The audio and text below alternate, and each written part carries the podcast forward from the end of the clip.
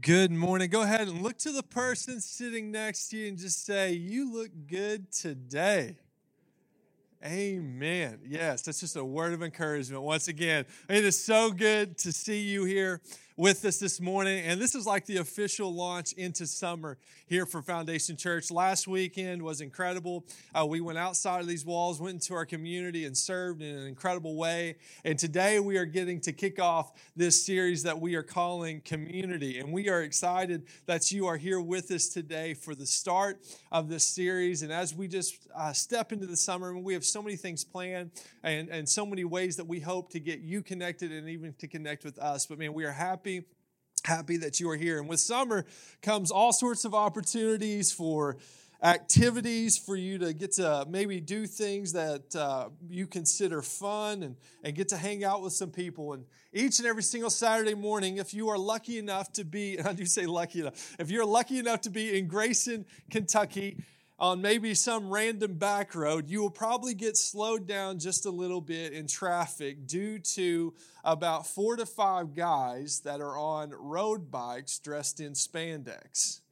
That is what you will find around. You never know where they're going to be. You never know exactly how fast they're going to go. And you never know how wide they may even be in the lane. But this is one of the ways in which I have fun on Saturdays is getting with uh, some other guys. We have no idea why we dress the way we do. We just do. It's just a part of it. And we go out to Carter County and ride heels on a bicycle. And at the very end of it, we say, Man, wasn't that a lot of fun? And we're like, What is that? And then, even that, maybe uh, there's another one. So that's a Saturday morning. But there is also in Grayson, Kentucky, this group that meets on Sunday nights. And it's absolutely incredible that if you actually go past the city park on Sunday nights, I believe they now meet at 5 o'clock or 6 o'clock, you will find a group and they call themselves Rancor. And here's what they do they make your Jedi Knight dreams become a reality. What you end up finding is a group of individuals that have lightsabers and are out there dueling one another, using the Force in all their capacities. And at the end of it, say, Man, wasn't that fun?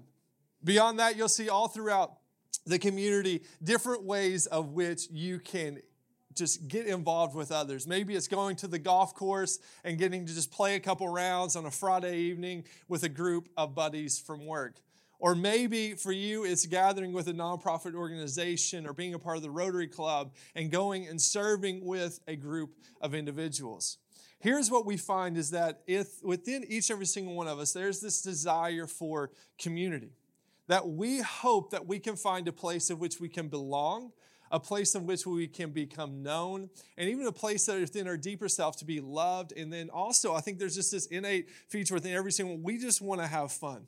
And so, if you look at the definition of community that we have up here on the screen, this is going to be the baseline for where we're going today and throughout this, this entire series. It is a group of people. Put it back up there for us, uh, Eric. A group of people living in the same place a group of people living in the same place. So it's geographically a group of people living in the same place. But then the second part, or having a particular characteristic in common. And so fill in the blank, whatever that particular interest or belief, even, or attitudes or goals that you have that you share with one another, this creates this unifying bond that we call and that the world defines as community. Now, here's what is extremely interesting, and we want to just step into today is that we have this incredible need within each every single one of us to belong. We want this. I think every single one of us, we want this. We want to be a part of a community. We want to be a part of a group of people with similar interests, beliefs, attitudes, goals, and we want to feel connected and we want to belong. Now, here's where it gets really interesting is that actually, right now, we are more connected as a group of people than what we have ever been before. You have this device in your phone that allows you to FaceTime miles and miles away to grandma and grandpa that you would never be able to see. You have different apps like Facebook that allows you to just be a part of different social groups and to be a part of other people's lives in ways that we never have before. Here's what's incredible is that we are more connected than we have ever been before, but yet, here is what is so interesting is that there's a word that we're going to use today is that us as a society have never been more lonely than we have ever been before. So here's what's incredible connectedness is up, but then at the same time, loneliness is up. Let me just read and just share with you just a little bit of this information here that we see within this sense of community is that number one, we see that whenever you look at the Census Bureau, they do a survey each and every single year, and they actually made this statement that, that they are the, this is the loneliest generation. This is the loneliest generation, connected more than they've ever felt, but they say that it is up to 60%. 60% of people in the United States post pandemic, this is post pandemic, okay? Not during pandemic, not pre pandemic, post pandemic, 60% of people say that they experience loneliness. And they now are calling this not just a something that you may feel or something you may be going through, but they're actually calling this an epidemic. That loneliness isn't just happening in certain places, but it's actually all across the U.S. This rate of 60%, this is higher than obesity, this is higher than diabetes. But what you actually find whenever you look at this aspect of isolation is that it actually has just as many health factors connected to it as those other two. If we go just a little bit further, there's this woman, her name is Laurie Santos, and she's a cognitive psychologist and she's a professor at Yale University, and she was a part of this PBS Newsweek hour. And she was, they were talking about some of these stats of loneliness. And this guy, she, they asked her, He said, What is the causes of loneliness? Why do we see so much loneliness happening right now within this generation? Well, there's three things that she shares, and I'm curious which one you may connect with the most. The first one, once again, she's communicating this in January of 2023 post pandemic, January 2023, what is it that's causing loneliness? The first one is busyness. Is busyness. Is that right now you maybe have more activities or more things on your plate than maybe you ever have before. If you look over the course of your week, maybe it's work. Work is continually high on the list and it's taking lots and lots of time. But then if you have kids, then you also know that almost every single weeknight something is trying to be added to it.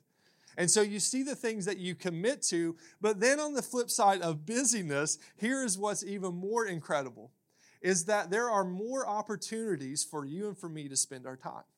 There are more ways right now that you can spend your time and actually entertain yourself without the need of anyone else around you. One word, and you know it Netflix. Netflix. Do you have to have anybody else in the room to enjoy Netflix? Absolutely not. To many of you, you actually hope that there isn't anybody else in the room because it's just you and the TV for hours and hours. You look at just the different ways that you can just sit and read. You know, you have podcasts, there's even video games. None of these things require connection for you to feel entertained, nor even community. And so there is this part where you find yourself saying, I'm so busy and there's two things. Yes, there are activities that filled your times, but then there's also the guilty pleasures that begin to fill our time. That's number one. The second one, why is there so much loneliness? And it goes right off of the first one. You see, oftentimes when you look at the aspects of the technology that I just talked about, which one is easier? Is it easier for you to go home and watch Netflix for three or four hours, or is it easier for you to go and connect with some friends and family? It's easier to go home and sit on your phone. That's right, 100%. This is way easier. And so, what we see is that over the past 20 years, technology has continued to advance. And it is advancing at the most rapid pace. And she shares within this article, and let's just see if you connect with this. She says, How many times have you been to a restaurant, seen people not talking to the folks at their table? Because they have been looking down at their phones. The more we connect through technology, the less we are connecting with those in real life. And she begins to outline this connecting is not community. It's not community. And we were just at uh, Backyard Pizza the other day, and then you can imagine, I mean, this happens all the time. It's like one of my favorite things to look, look for. Here was a mom, and here was two teenage boys. And we're literally walking out, and I just glance over, and mom is like staring at him like this, trying to have an intentional conversation. Teenage boys are not having it, and they're just sitting down, and like this is their head, and they're just playing on their phone. That's it. And you can imagine that, like, this is the reality. and This even may be part of your reality. This may be even the conversations that you have with your spouse or with your kids. Put the phone away. But we see it's just so ingrained within our culture that literally the ones that we are sitting right across from, we don't really even know because we're more consumed or more focused on what is on our device than who is across the table from us. This is not me guilting anyone in this room. Amen. We are all like like, yeah, we've done this, right? We've done this. Here's what's incredible technology makes us feel like other things are way more important than who's in front of us. It's insane. It's not that you do it on purpose, it's just that when you get this text message, you say, oh, I need to check it. Or whenever you like this Amazon thing pops up, right, in your head, you're like, oh man, I need like this really weird thing, or I wonder if Amazon has it. This is really important. And then you do like a buy now. And, then you can just continue on and on. Or hey, did you see this Facebook post? And then before you know it, all these little things that popped in your head just then become more important than the person that's around you. And this technology, it continues to come our way. And, and it happens so fast that oftentimes we don't have time to even see if this is good or if this is bad, but we can definitely feel what happens. Let me just pose one question to you and see if you connect in the same way that I do with my own life. That oftentimes we see technology, it intervenes into our home. You see, community isn't just with friends, but it's also with family. And let me just ask you there's an emptiness, I believe, that we feel from technology. Let me ask you if you were to binge watch a show on Netflix, and like, I mean, I have binged before, like five hours on Netflix, how do you feel afterwards? How do you do you like celebrate the five hours that you just spent watching Netflix? Probably not. I mean, maybe it's okay. Or you fall into even worse. This is me and Emily, the Instagram Reels. Oh, dear God. What has happened? Instagram Reels, like for 60 second clips, it turns into an hour. It's unbelievable. You know it's true. It's unbelievable. Me and Emily justify it because we do it together. Does that make it any better? I don't know. Maybe. But we see an hour goes by so, so fast. But oftentimes, what you find is that even after hours and hours of technology that's in front of us, oftentimes it does not fulfill us. Oftentimes it does not fulfill us. We even feel guilty, we have regret that we even wasted our time in such a way. But me and Emily, we're okay. We're good. So we see technology. The third one, this one was really interesting to me, is that she says that there's a gradual decrease of third places.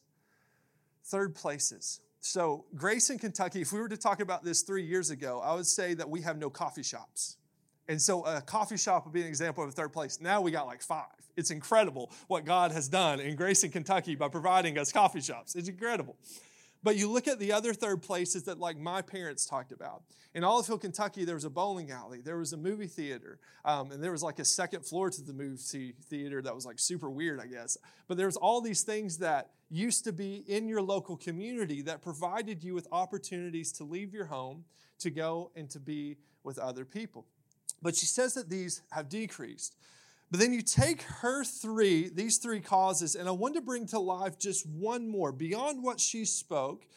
That within our culture right now, there is this incredible push, there's this incredible pull towards the individual. Okay? There's this thing called individualism. And it's a social theory that elevates the individual over the community.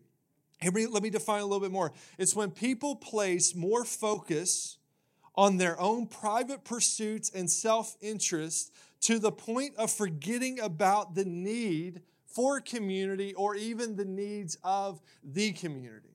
So, this individualism rises up to now what's most important is you.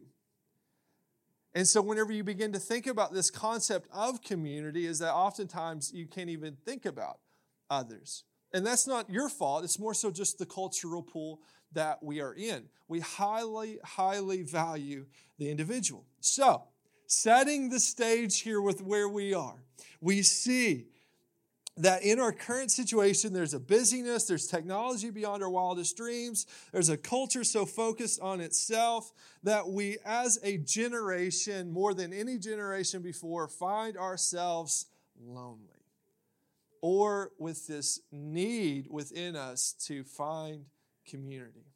Now, here's what we got to talk about. What's the solution? What's the answer? Should each of you go out to, to the lanes here in Grayson and, and join a bowling club? Maybe. I think it's on Thursday nights if you're interested. Or if you want to be a part of this, the, you know, the road bike warriors in spandex, then there's that opportunity as well on Saturday mornings. This may be an option for you. To go out and to find some place to belong, sure. There's all sorts of different ways, and there's absolutely nothing wrong with it. But here's where I think we find ourselves today is that each and every single one of us, there's a deeper calling that we hope to find in community.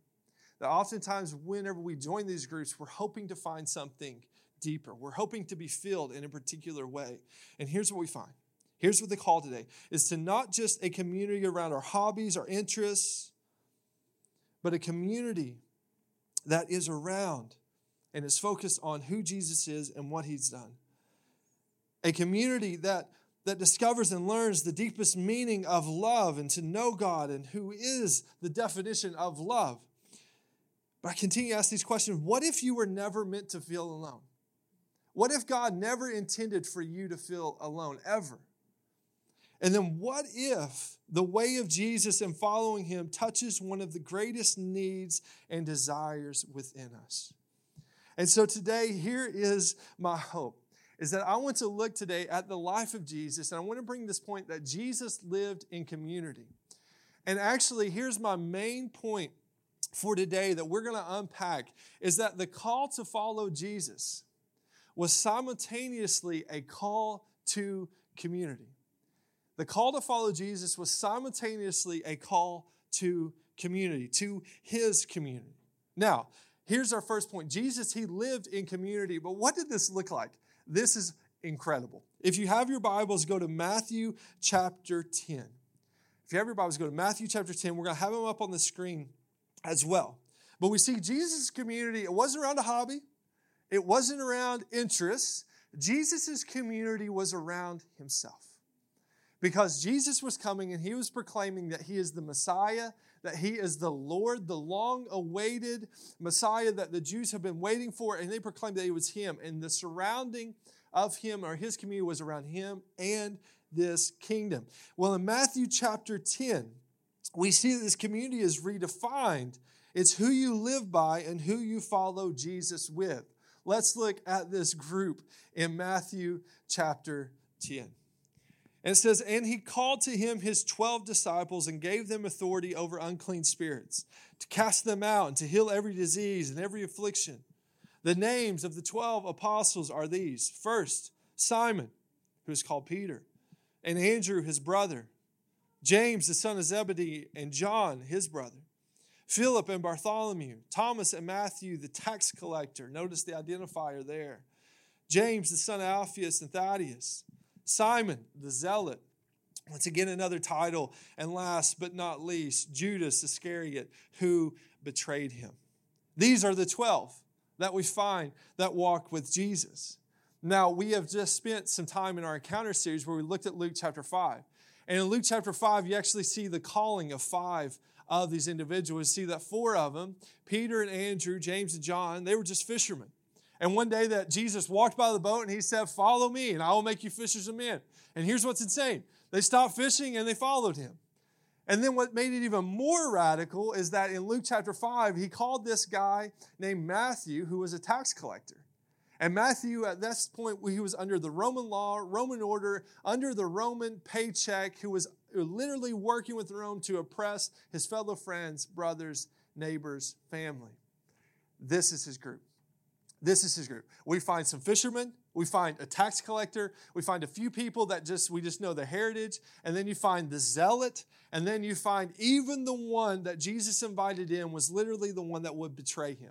This is a hodgepodge group of people. Here's where I want to bring this just a little bit further. Let's focus on Matthew just for a second. Matthew, he's a tax collector with Rome. there's one other guy here who's the zealot who hated Rome with everything in him.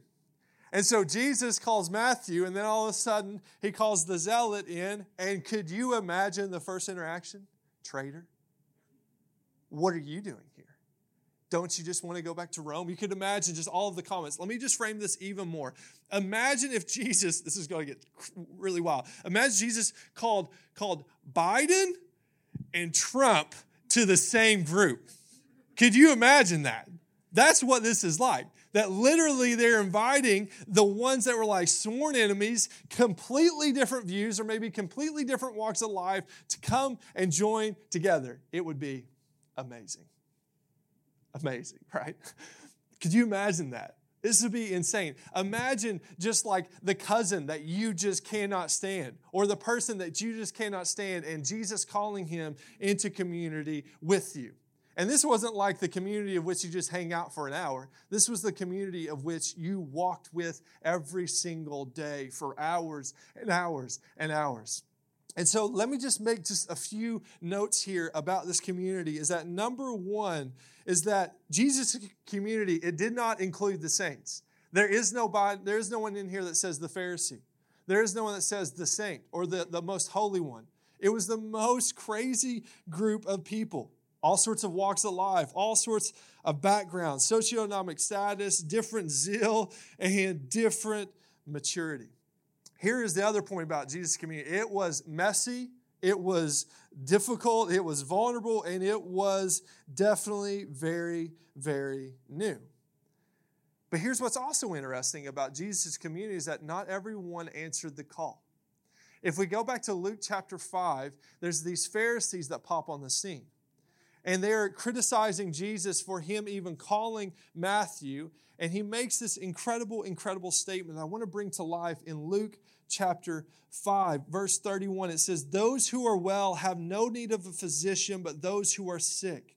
I have not come to call the righteous, but sinners to repentance. And we remember this group who believed that they were so righteous that they didn't even believe that they needed Jesus. This was part of this group. Then we see throughout the New Testament those that, that weren't able to step into this call to follow because it was too difficult or it asked too much. And so we see that throughout this community text.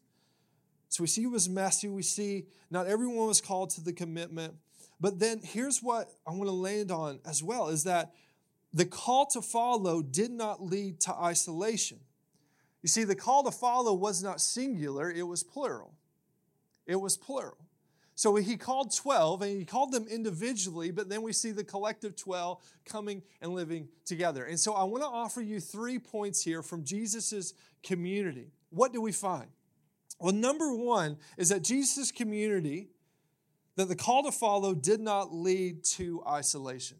It did not ever lead to isolation. Even when Paul is locked into a Roman prison, he does not feel isolated. He still feels connected with the incredible community that he was around. And so here's what's so, so incredible is that you may be feeling isolated today. That you may be feeling this incredible isolation that's overwhelmed you over the past few months, years, and you've just been trying your best to find your group of people. And here's what's incredible is that Jesus is the gateway out of isolation says that is it one of those things that you step into? You can't step into Jesus' as life and then be isolated. We see the call to follow did not lead to isolation. The second one is that it was not earned. It was not earned. Community was not something that you have to earn. It was not something that you had to just become the very best, you know, fisherman or the very best person, the most zealous about who God was to be invited in. This is the most incredible part of the story of community is that it's all walks of life. Everyone is called and all are welcome.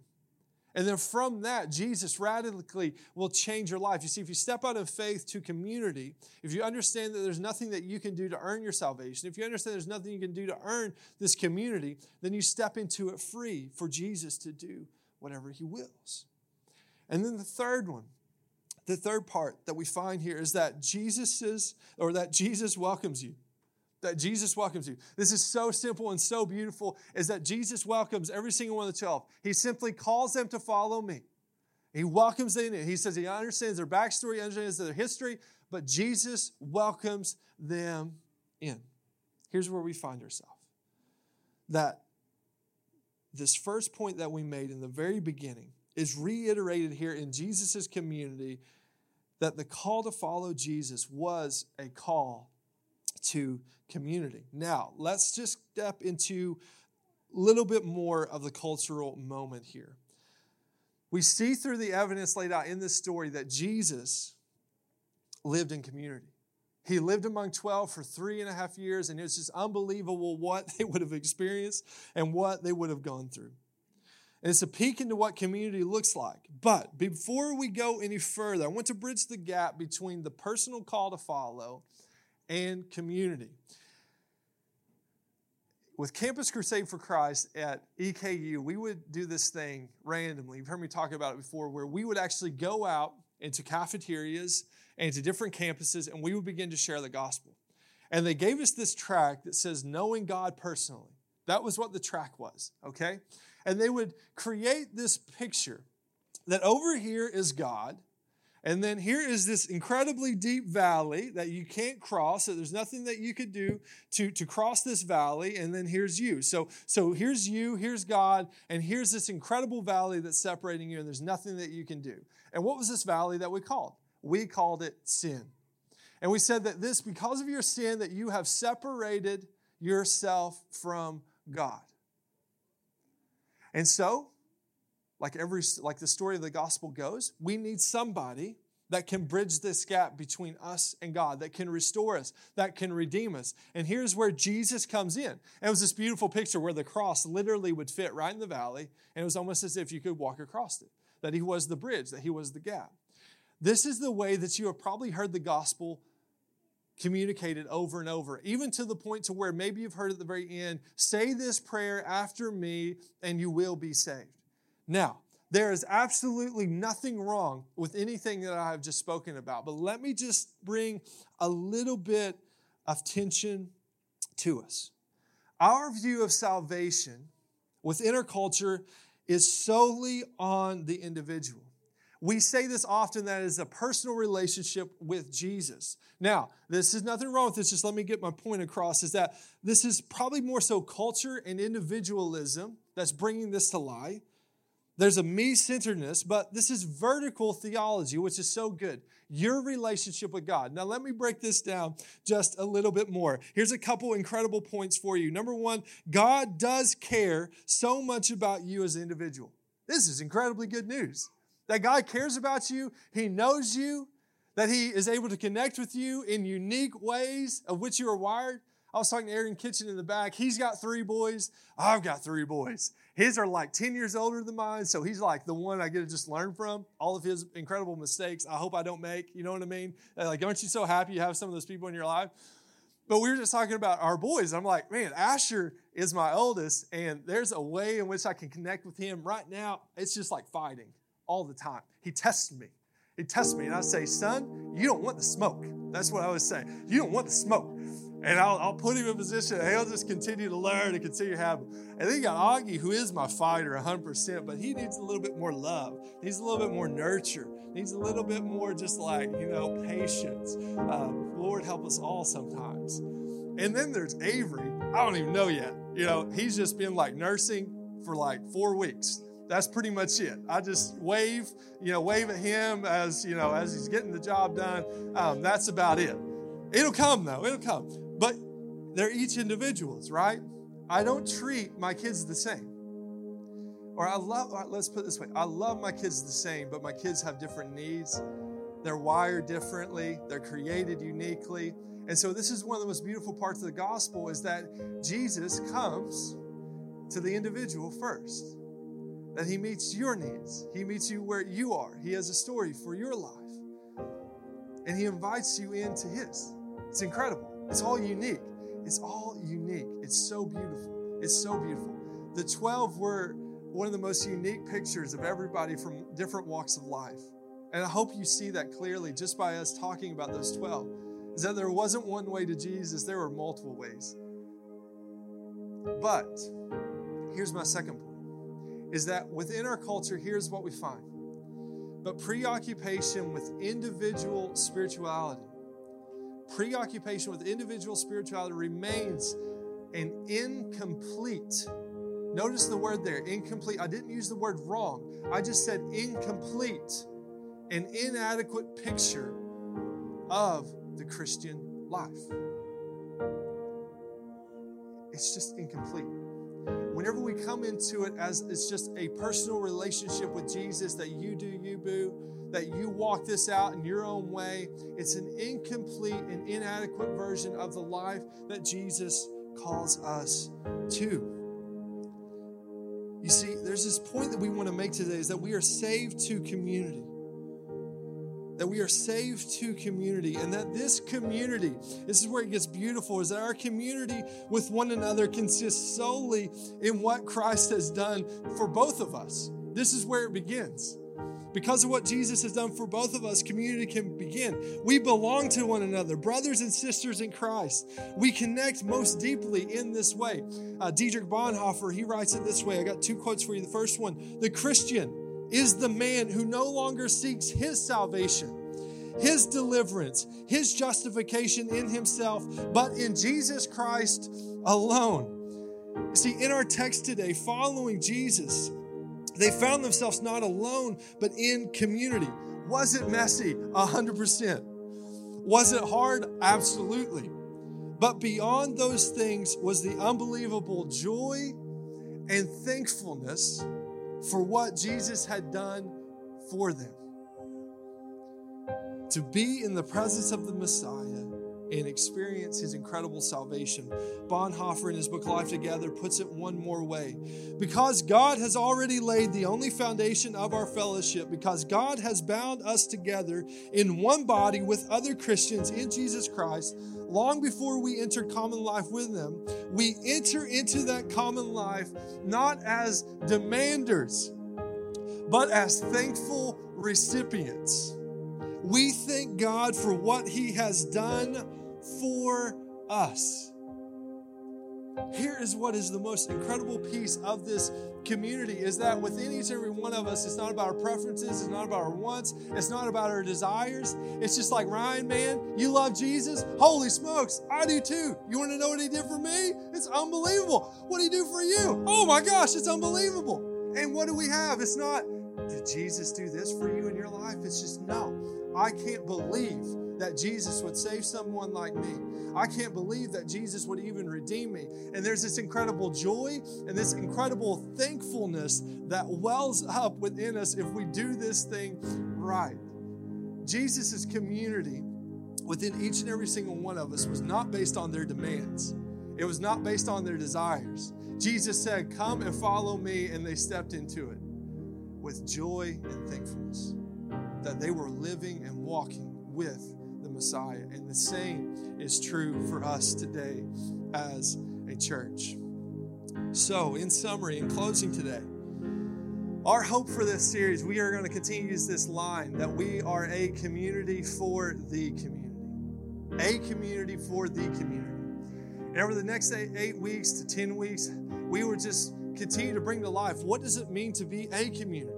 And what does it mean for us to be for this community? There's going to be challenges that will happen, there's going to be struggles that we will have. But here's where I wanted to begin today is that the first followers of Jesus were called to follow him. And this call to follow him was simultaneously a call to community. And here's where I want to step into. This is incredibly good news for you. Number one, if the stats are true and 60% of the people in this room are experiencing loneliness, here's the most incredible good news by, by believing in Him, by accepting Jesus as your personal shepherd, you are automatically invited into community with other believers who, at the heart and the basis of why we exist, is out of a thankfulness and joy for what Jesus has done for us. And let me tell you, this group is not perfect. And let me tell you, this group is going to make tons of mistakes, but at least you'll be in it together and you'll have this sense that Jesus not only has called you, but Jesus has saved you. Reading from my notes here is that in the epidemic we find ourselves, Loneliness does not have to be your story. Let me repeat that. Loneliness does not have to be your story.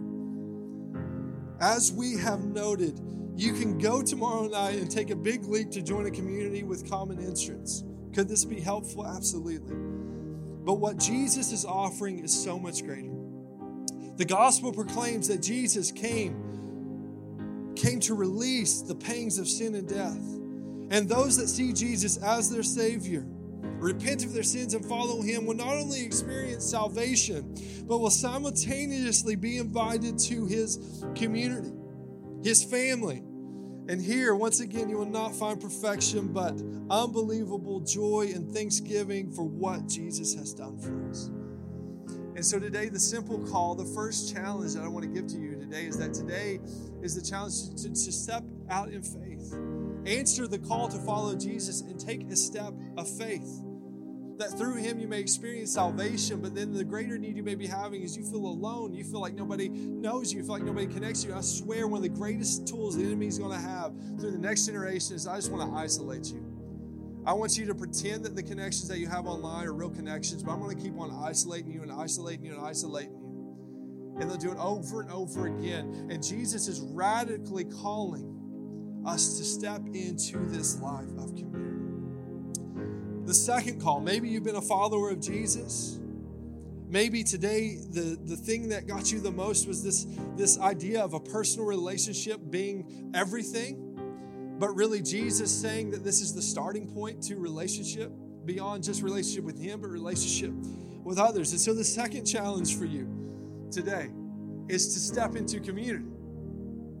And I got this little tag, and don't see it as a choice to step into community and don't see it as a choice. This is what we have just been said as a church is that you have the choice of whether or not to like join a small group, or you have a choice of whether or not to come to church, or you have a choice of whether or not to serve, or fill in the blank, whatever it may be. You have a choice to participate. We'll put it that way. With Jesus' disciples, there wasn't a choice, it was one choice. Will you follow me? And if you choose to follow me, then that is simultaneously me calling you into community with others. Now, here's some good news you're already in it. By just showing up today, you have taken an incredible step to be a part of a community. But here's what we find is that oftentimes it's very easy to slip in and to slip out these doors. You don't have to talk to anybody. You may get you'll get a few greeters along the way that are like bombard you with hellos. That's okay. That's planned. But beyond that, you still may not know anybody. And I think deep within every single one of our souls, we want to be known. We want to belong. We want to connect.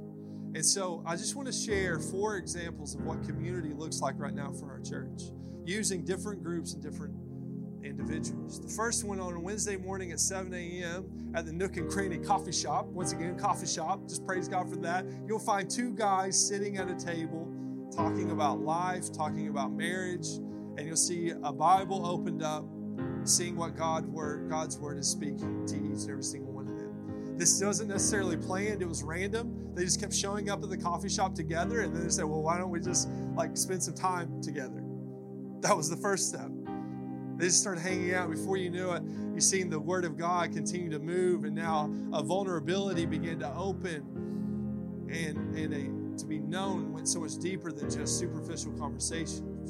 The second one I want to share with you is on Thursday nights. There's an incredible, incredible, incredible group of people that meet every single Thursday night to help those who are in recovery, to help those who are continuing to fight the battle of addictions. And every single Thursday night, here's what they do they gather, they open up God's Word, they share the incredible story of hope and salvation in Jesus, and then they just share about how God's Word is continuing to connect with them. And some people come in, they talk, and some people don't, but it's just this group with this common bond. It's unbelievable. On Wednesday nights, you'll see it happen this way with a family. They'll meet with about eight to 10 adults and about 30 kids. It's insane most of the time. And here's what they do they gather around a table, they have a meal together, they share life together, they begin to pray for one another. They share, share the, the highlights of their week and the struggles of their week, and all throughout the lens of who God is and what He has done for you. And then you'll also, there's one more that you'll find is that there's a group of women that meet and gather. Coffee shops, at homes, going through a Bible study together, and just continue to see their life grow. And so here's our challenge for you. Those are just three examples of what community could look like beyond just these walls, beyond just where you maybe find yourself today. And here's my challenge for you this summer. For me and my family, it's having people around the table. I have invited, we've invited more people over to our home than we can count. And we've had a lot of good food, a lot of good pizza. That's our way to have community. And maybe to you, that's the first step. Who could you invite this week to come over to your house for a meal? Who is it?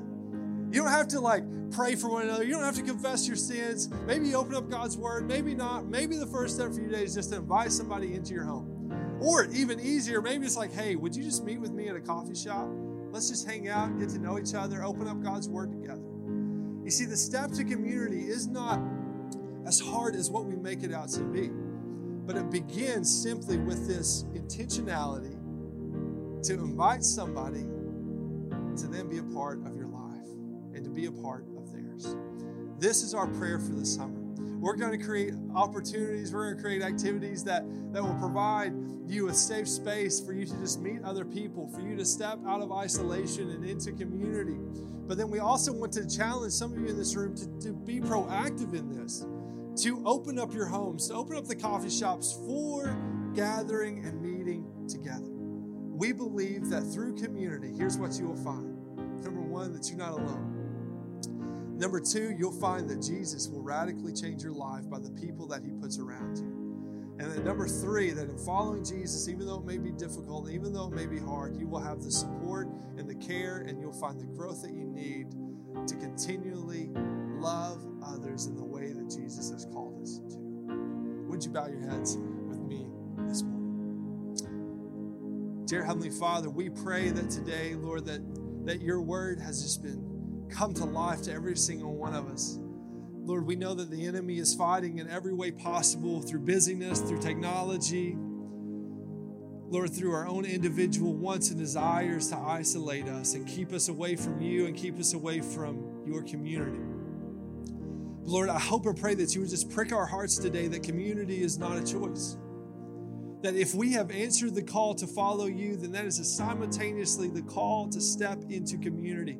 And I pray, number one, that if there's somebody here that is that is not a part of the community, that's not a follower of you, God, that today that you would just make it so clear and evident the love and the grace and the mercy that you have just given them. And I pray with boldness that they would come forward, Lord, to be prayed over and be encouraged. But Lord, we secondly pray for our church to be bold in being a part of communities. That, Lord, we get to gather, that we get to be a part of community on Sunday, but throughout the week, we just continue to break through walls and barriers to get to know one another and get to know you, Lord, in a deeper way. Lord, move through our church, move through the communities that are starting, God, this week. And we just pray for boldness within each and every single one of us. In Jesus' name we pray. Amen.